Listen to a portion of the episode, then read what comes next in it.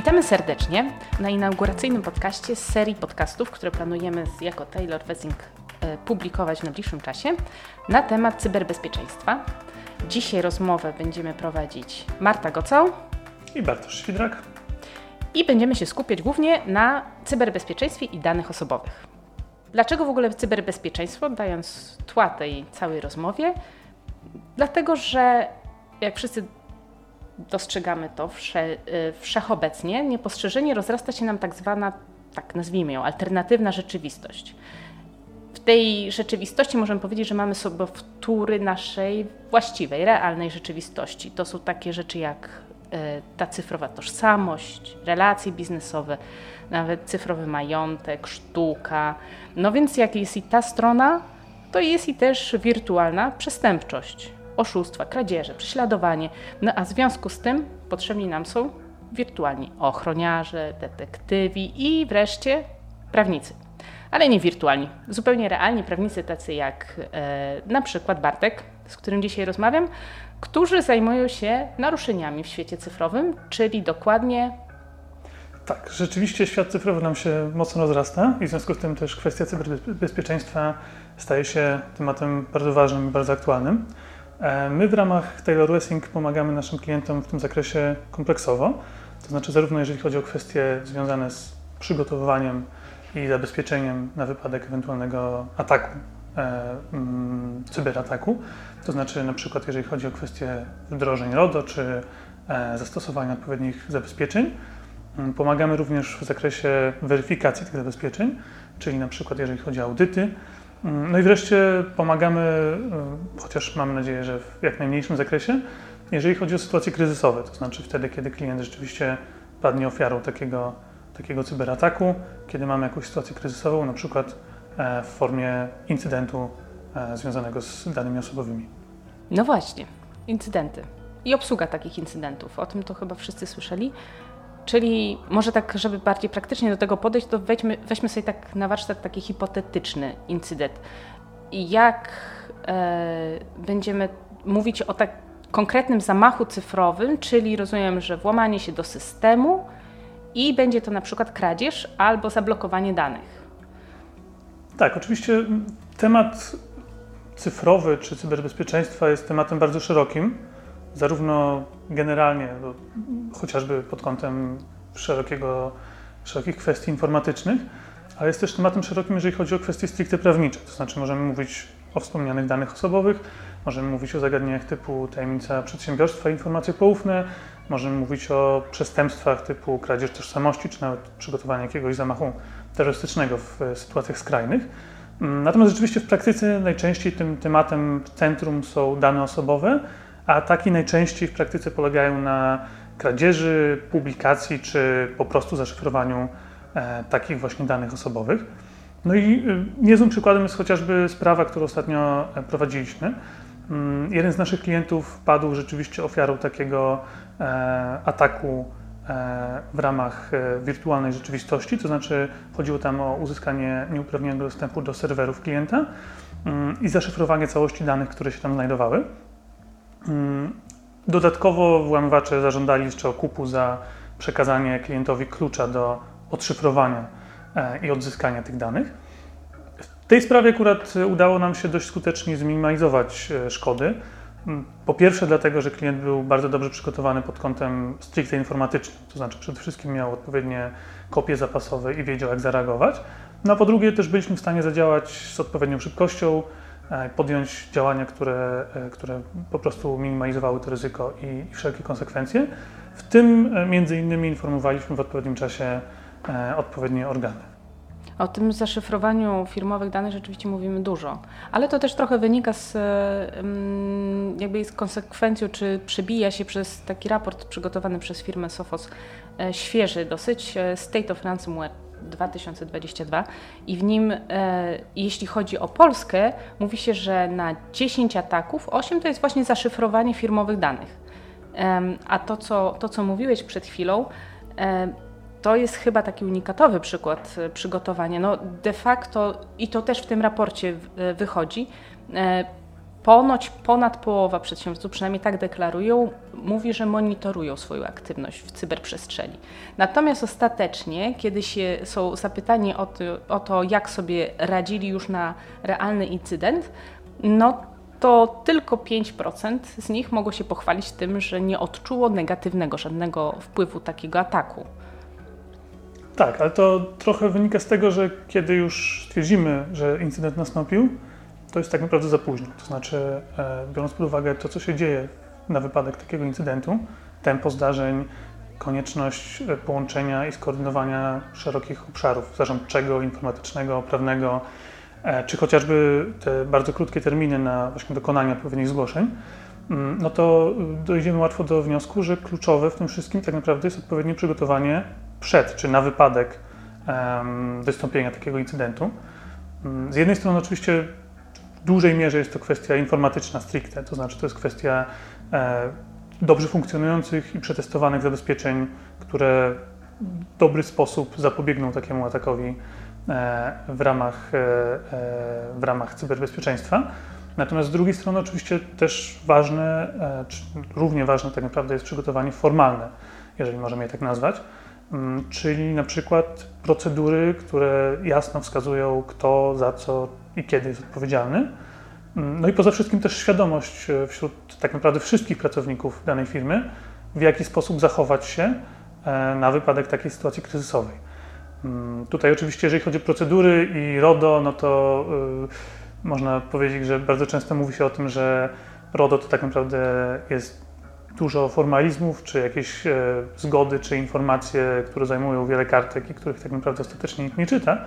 Natomiast wydaje mi się, że w całym tym systemie ochrony danych osobowych, poza tymi wspomnianymi formalizmami, to tak naprawdę jedną z ważniejszych praktycznie sfer jest właśnie ta sfera związana z um, odpowiednimi zabezpieczeniami i działaniem na wypadek takiego incydentu i takiego naruszenia ochrony danych osobowych.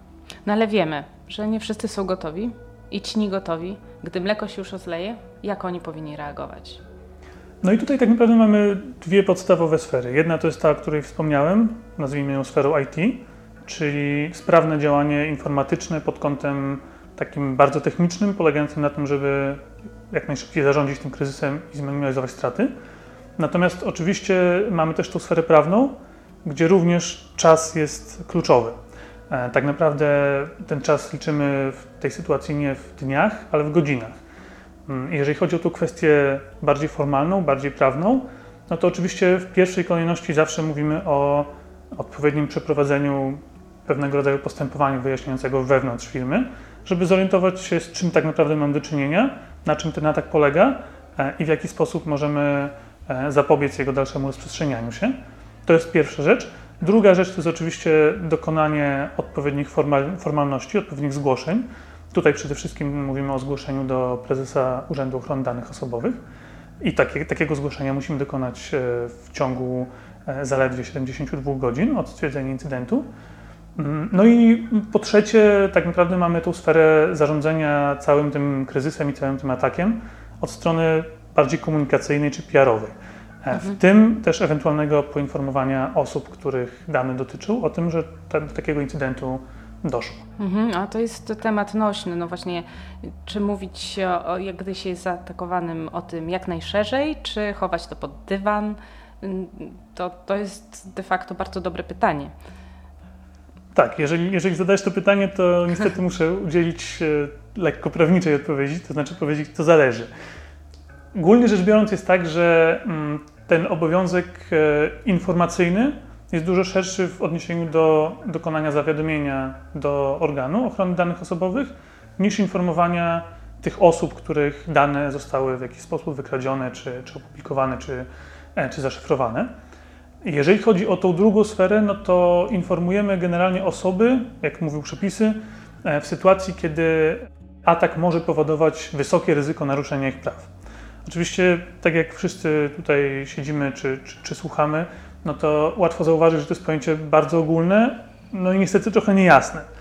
E, na dodatek tego wszystkiego mamy cały szereg wytycznych, które próbują precyzować to pojęcie, czy na przykład pokazują, w jaki sposób powinniśmy oceniać poziom ryzyka E, naruszenia praw tych, tych osób. Mm, no i tutaj wydaje się, że to jest taki jeden z istotniejszych tematów, gdzie niestety, albo stety, e, bez pomocy prawnika się na bieżąco nie obejdzie. E, natomiast do tego oczywiście dochodzi cały kontekst PR-owy, komunikacyjny. To znaczy bardzo często jest tak, czy często jest tak, że nawet jeżeli nie ma obowiązku prawnego informowania wszystkich, to firma ze względów czysto wizerunkowych się na to decyduje, chociażby po to, żeby e, móc powiedzieć, że jesteśmy w pełni transparentni co do tego, co się zdarzyło. Tak, ale o kwestiach tych PR-owych i w ogóle komunikacji to będziemy właśnie mówić osobno, to w kontekście tej całej serii naszych podcastów, bo to jest e, bardzo duży temat i od tej strony też warto go zaadresować w sposób mądry e, i też w kontekście prawnym, bo w takim będziemy mówić. E, tutaj w całej tej, tej, tej serii podcastów. Natomiast wspominałeś właśnie o zawiadomieniu UODO. To, co jest e, głośne w prasie i w ogóle w internecie, to i to, co tak naprawdę na nas, od nas się odbija dużym echem, to jest cały koszt incydentu i te kary takie ogromne.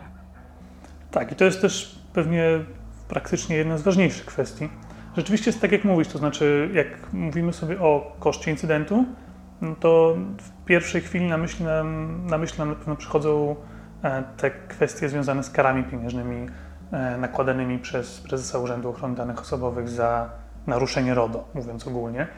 Mm, I to są bardzo głośne i, i takie medialne sprawy.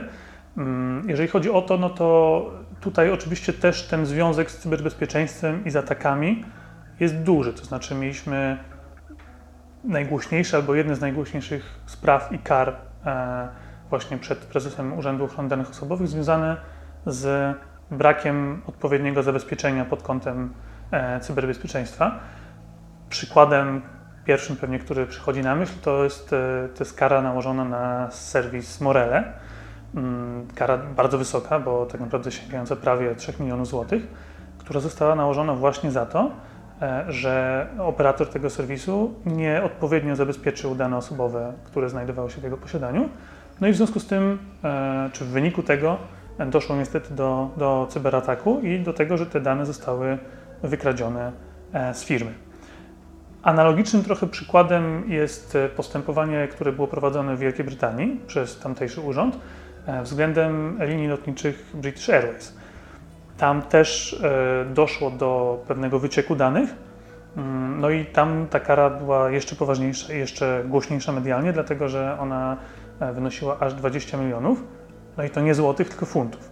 Mm, tam dodatkowo jeszcze dość ciekawym aspektem było to, że nie chodziło tylko i wyłącznie o to, że doszło do takiego ataku, czy doszło do nieprawidłowego zabezpieczenia danych, ale również o to, że ta firma nie do końca spełniała wymogi komunikacyjne związane z tym incydentem, do którego doszło.